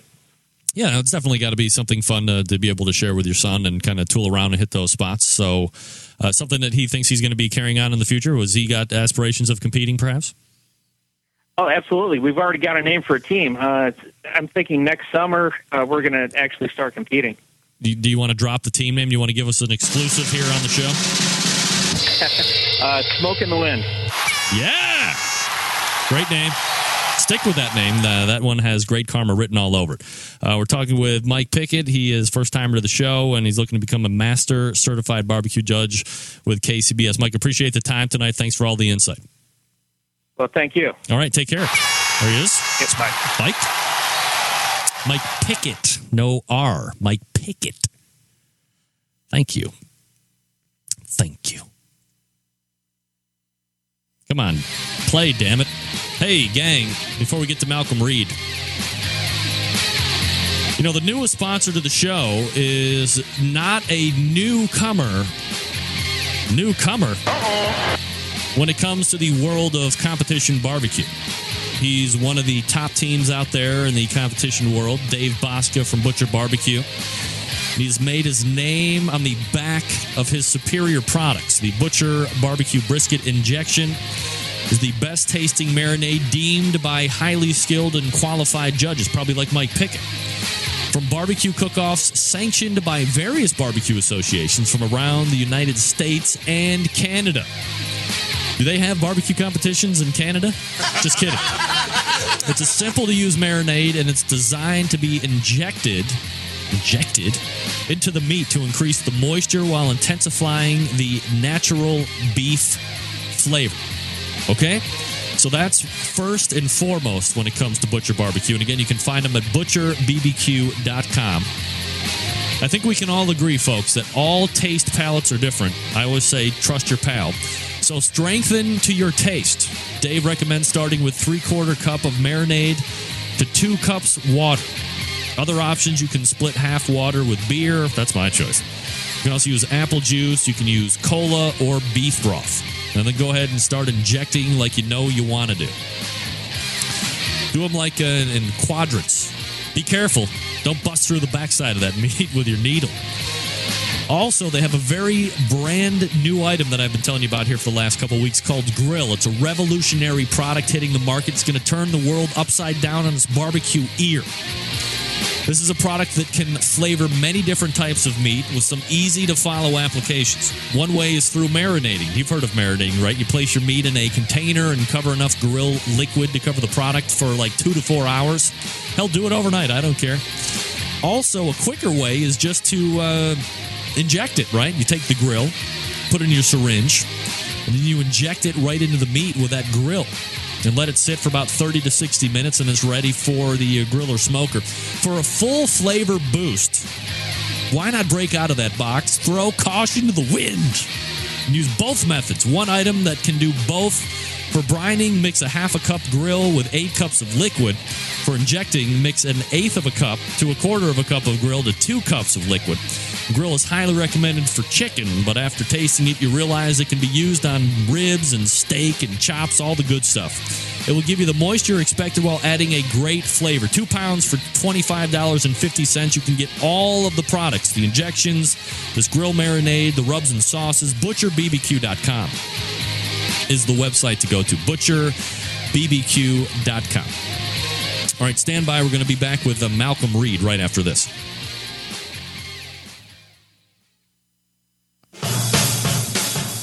What? Bastard. Hold on. Hold on. Here it comes. Big name interviews, advice on cooking brisket and ribs, and the only host willing to share his honest opinion on all things important in the world of barbecue. It's the Barbecue Central Show. All right, sorry about that. My bad. That's my bad. 20 minutes till the top of the hour, waiting for Malcolm Reed. We're going to be talking about a very uh, unique subject. So let's not waste any more time. We'll race over to the hotline and uh, bring up who is uh, now becoming a regular on the show. It's Pitmaster of Killer Hogs Barbecue Team, Malcolm Reed, joining us here on the show. Malcolm, how are you, buddy?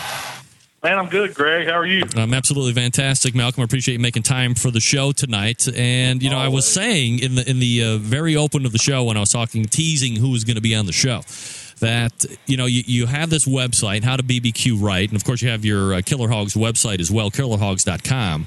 And uh, you sign up, you get this uh, email newsletter. Uh, is it once a month that you do it, or you do it twice a month?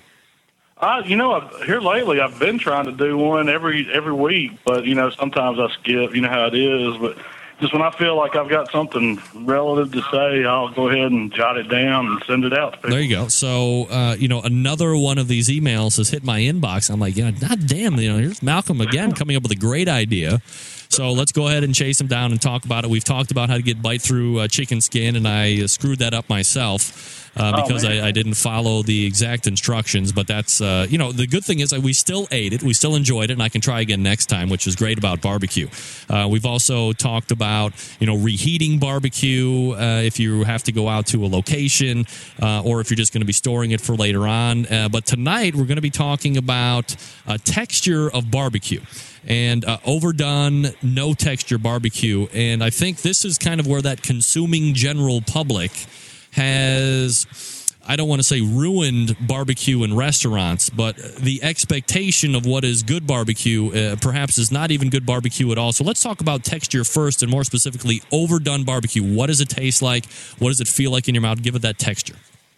Well, you know, to me, to me, overdone. When I say overdone barbecue, I'm talking about meat that it, no matter where it's pork butt, ribs, brisket. When when you when you take a bite of it, it's kind of like mush. It, it's almost like it takes on a peanut butter texture, and that's you know to me that's overcooked. And and there's so much of it out there. People are trying to pass off as good barbecue. That's you know that's that's what what got me to write this whole newsletter about it. So, whose fault is this, Malcolm? I mean, we love to place blame here on the show. I love to point the finger as long as it's not at me. Are we looking at, let's say, uh, you know, there's a Damon's, a, a place for ribs out there, which is like a national chain, or you have Applebee's, you have, you know, Tony Roma's, where they serve you these. Let's, uh, and, uh, for lack of a better barbecue, I mean, every everybody knows ribs.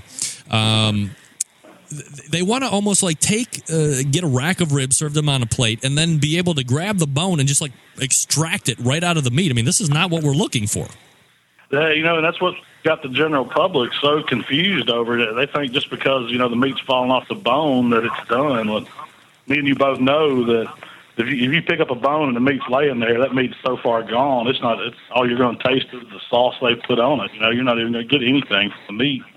So, do you think that there is a possibility uh, that at some point in time the consuming public will will ever be educated to what a, a properly cooked barbecue is going to be, or as long as these restaurants are out passing off their half-assed barbecue, uh, we're kind of at a disadvantage when we're looking to spread the gospel of correct barbecue.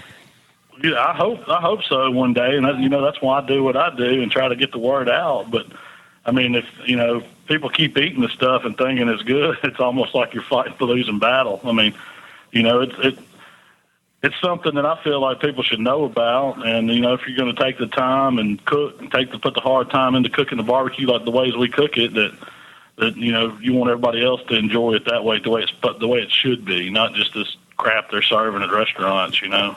Malcolm Reed joining us here on the show, pitmaster of Killer Hogs uh, barbecue team. KillerHogs.com is the website. Also, uh, you can check out his blog, howtobbqright.com, an absolutely fantastic resource you know, you had said in the email, in your opinion, there's lots of folks out there that don't know jack about good barbecue. And then you kind of went into a paragraph about one of the key factors to have in your arsenal uh, to kind of monitor how good barbecue is being cooked. What is that? A meat thermometer. That's the number one thing you got to have.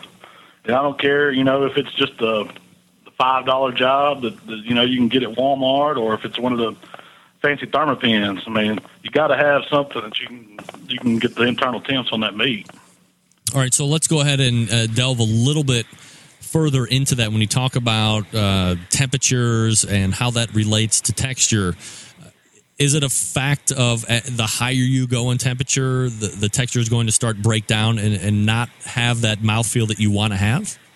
That's the way it is. I mean, you know, the science behind it. You you know, all meat's made up of protein, of course, and the whole time you're cooking it, you're trying to break those protein fibers down. And every meat has a point to where they're just gone. And with barbecue, you want to take it there low and slow, of course, but you don't want to take it too far. You know, it's a fine line when you get it just right where that texture and tenderness and everything's going to be perfect.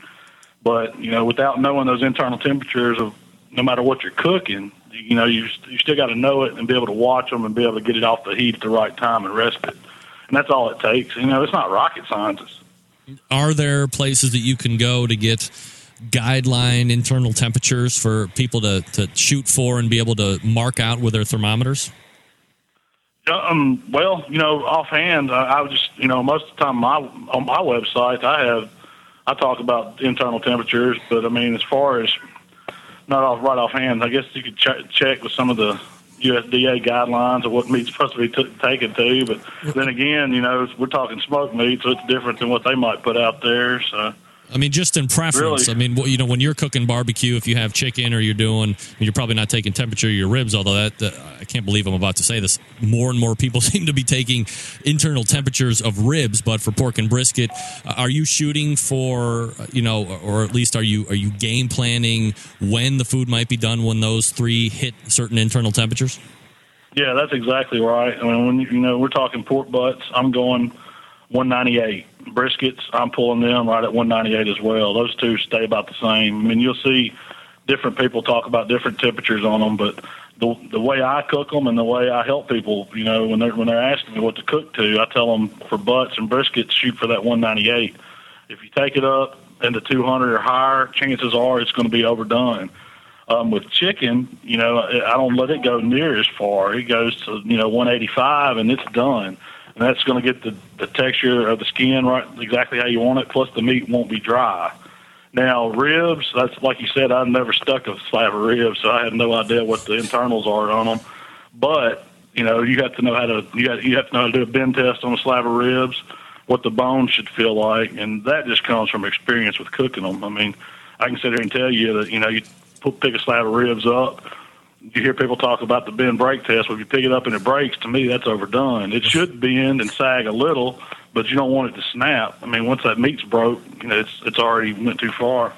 You can wiggle the bones a little, and if they feel like they're about to let go, but there's still some pull there, that's right at the perfect spot on ribs too. Malcolm Reed joining us here on the show. He is pitmaster of Killer Hogs competition cooking team and uh, also howtobbqright.com, a great uh, barbecue resource that I have been uh, perusing more and more. I found myself because lots of great info on there, Malcolm. Uh, so let's talk about the perfect texture for barbecue. I mean, obviously, we're talking about a, a few different meats here, but you know, if you want to start with you know the four main KCBS categories and kind of go down, what do you think perfect texture for these are? Well, when I, um, perfect texture, let's start with chicken. When I'm when I want to bite into a piece of chicken, I want it to first. I, I want the skin to bite through. That's just obvious because that's what your goal is. But then when you bite into the meat, you should know that you're biting into a piece of meat. You know, it has some resistance to it, and this goes for ribs, pork, and brisket. There, there should there should be a little bit of resistance, but when you when you get it in your mouth and on your tongue, you know you're eating meat. That's you know kind of what I said in my newsletter that you probably read. But the same, you know, you don't want it to just disintegrate, and that goes for ribs and, and pork and, and brisket. Now, when I'm biting ribs, I want to take away the bite, and I don't want I want the rest of the meat to stay there on the bone. I don't want to pull off and strip a bone back. You know, have a glob of meat fall on my chest and some of it in my mouth. That's not you know that's overdone ribs. And when you're judging ribs, that's just, you know that's what you look for. You want to just see the bite you take away, the rest of it there on the bone.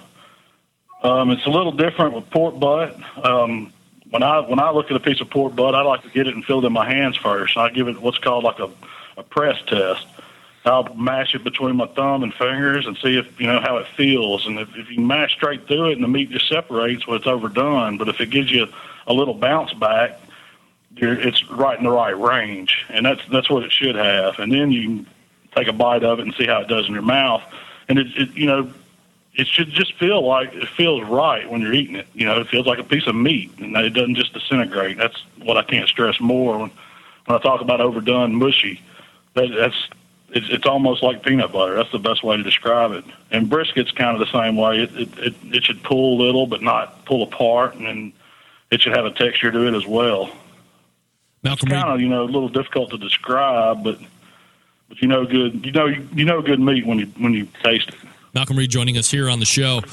Malcolm, if you ever run into an occasion where and I'm sure it's happened to all of us, maybe not you, but a lot of me uh, all the time, you overcook it on accident.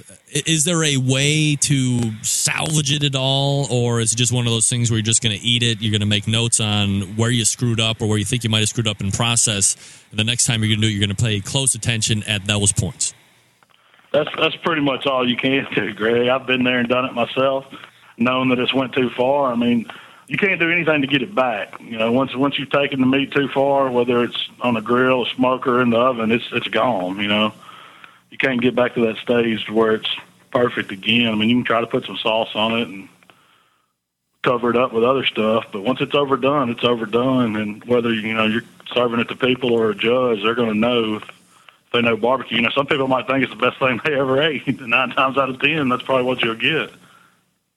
All right, so let's go ahead and review these steps. Uh, we talk about how to achieve perfect barbecue texture, especially for the people that are just kind of popping in on the stream here. Uh, we're talking with Malcolm Reed. He's the pitmaster of Killer Hogs, which uh, website there, killerhogs.com. And then he's got uh, an additional website, howtobbqright.com. Uh, but how, how do we achieve the perfect barbecue texture in these, uh, these three steps that basically it all comes down to? Well, first you you got to know what internal temperatures you're going to take whatever piece of meat it is you're cooking to, and once you know that, you're going to have to have a good good thermometer and a way to monitor it the whole time you're cooking it. And so when you get it to there, you got to know how to get it off the heat and rest it. That's the only three things that you have to know how to do to get it to the right place. I mean, you can you can say, you know, I get questions all the time about how long is it going to take to cook ribs, how long is it going to take to cook a brisket. Well, that's just a generalization. You know, you can nothing cooks exactly to a timeline. It's always to that to that internal temperature.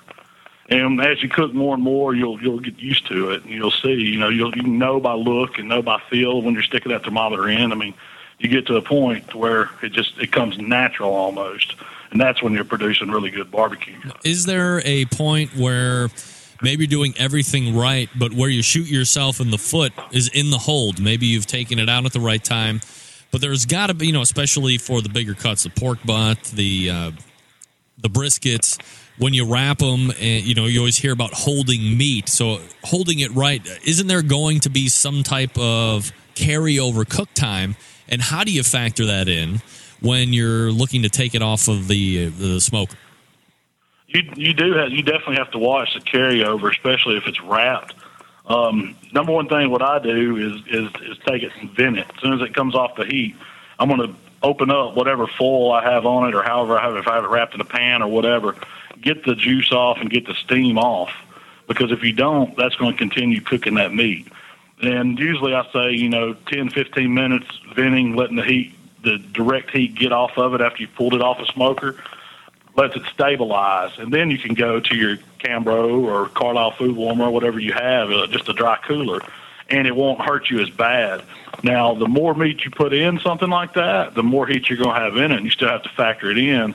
But you know, it's I've even seen you know used a probe thermometer in my food carrier just to make sure that I'm not in the, anywhere cooking. You know, I want to be around 140 holding. You know, is where you'd like to be ideally but you don't want it hotter than the meat you're putting in there. You're going to get carryover, and it's just something that you have. You always have to factor that if you're going to hold it for any amount of time. So if you're pulling, you know, let's say pork butter brisket, you said you were pulling them off at 198. When you put it in the cooler after you've done the venting, uh, is it going to stay there, or, or how long is it going to take for it to start dropping? Well, you know, you got about five degrees. It's probably going to come up. That's why I say pull at 198, and if it goes up to you know 203 or whatever 204, I'm okay. Um, it, I've never watched it. Just put a probe thermometer in and see how long it takes for it to start cooling off. But I know it stays above the 140 holding for you know hours.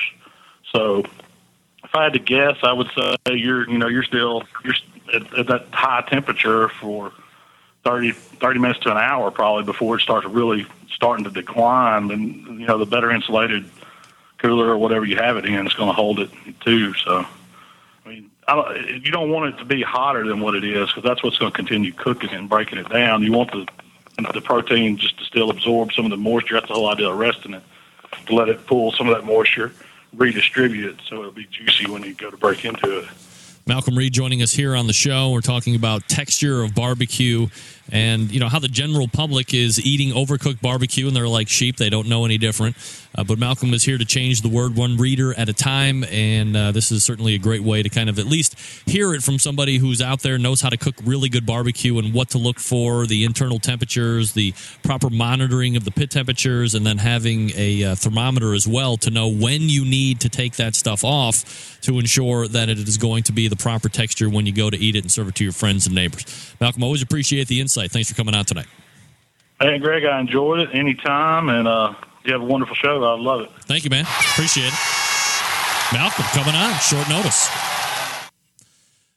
I'm telling you, got to be one of the top sites, uh, especially for me. I mean, I'm not a competition guy, uh, but I always want to make sure that my barbecue uh, is uh, on its game on its game.